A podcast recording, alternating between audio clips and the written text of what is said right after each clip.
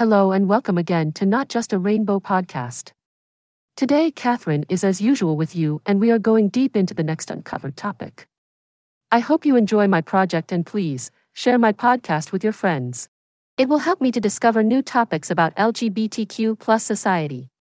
Okay. Let's start. Woohoo! The dictionary has just become much more exciting. Dictionary.com has just added a slew of new words to their database as part of their autumn update, including polysexual, autosexual, amalgagender, multisexual, and gay marry. The popular dictionary website is staying up to date with the ever changing English language by introducing a host of novel words and revising more than 2,000 existing definitions. A number of fresh terms have been incorporated, centered around intimate connections, popular trends, AI, and gender and selfhood within the LGBTQ society. John Kelly, the vice president of editorial at Dictionary.com, recently commented that in the last 15 years or so, gender and identity have been incredibly influential in the development of language.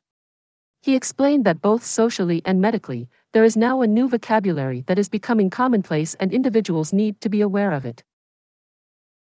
What is the significance of the new terms? Polysexual. Someone who is polysexual is attracted to individuals of multiple genders, though not necessarily to all genders. Autosexual. Someone who is autosexual is one who primarily feels sexual attraction to and desire for themselves rather than other people. Amalgagender. Being intersex is linked to one's gender identity in the term amalgagender.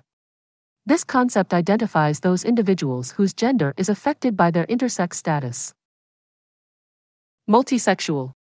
Someone who is multisexual is someone who is romantically or sexually drawn to individuals of more than a single gender.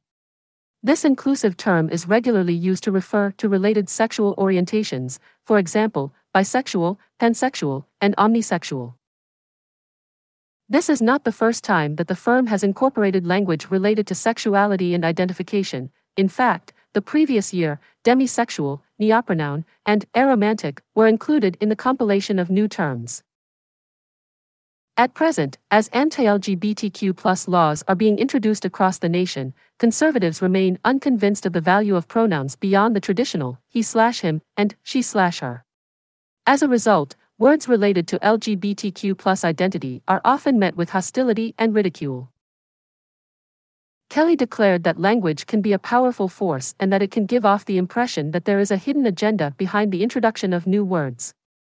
Nevertheless, she clarified that there is no agenda, only documentation. The business is dedicated to revising prior definitions by replacing male or female pronouns with they slash them or simply omitting them. Kelly noted that not only does the phrase, him or her, limit the example to a two gender system, but it also makes the text more complex and difficult to comprehend. The definition of a volunteer was originally described as someone who voluntarily offers himself or herself for a service or undertaking, but has now been switched to a person who offers to perform a service or undertaking. He remarked that it isn't usual for people to put out a call for volunteers, as the phrase is clumsy and not inclusive. He then added that it was time to make a shift and update the dictionary to be more considerate.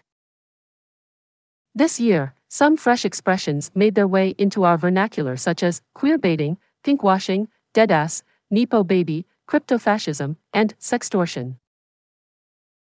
It's all for today. Please ask your friends to subscribe to new episodes of Not Just a Rainbow.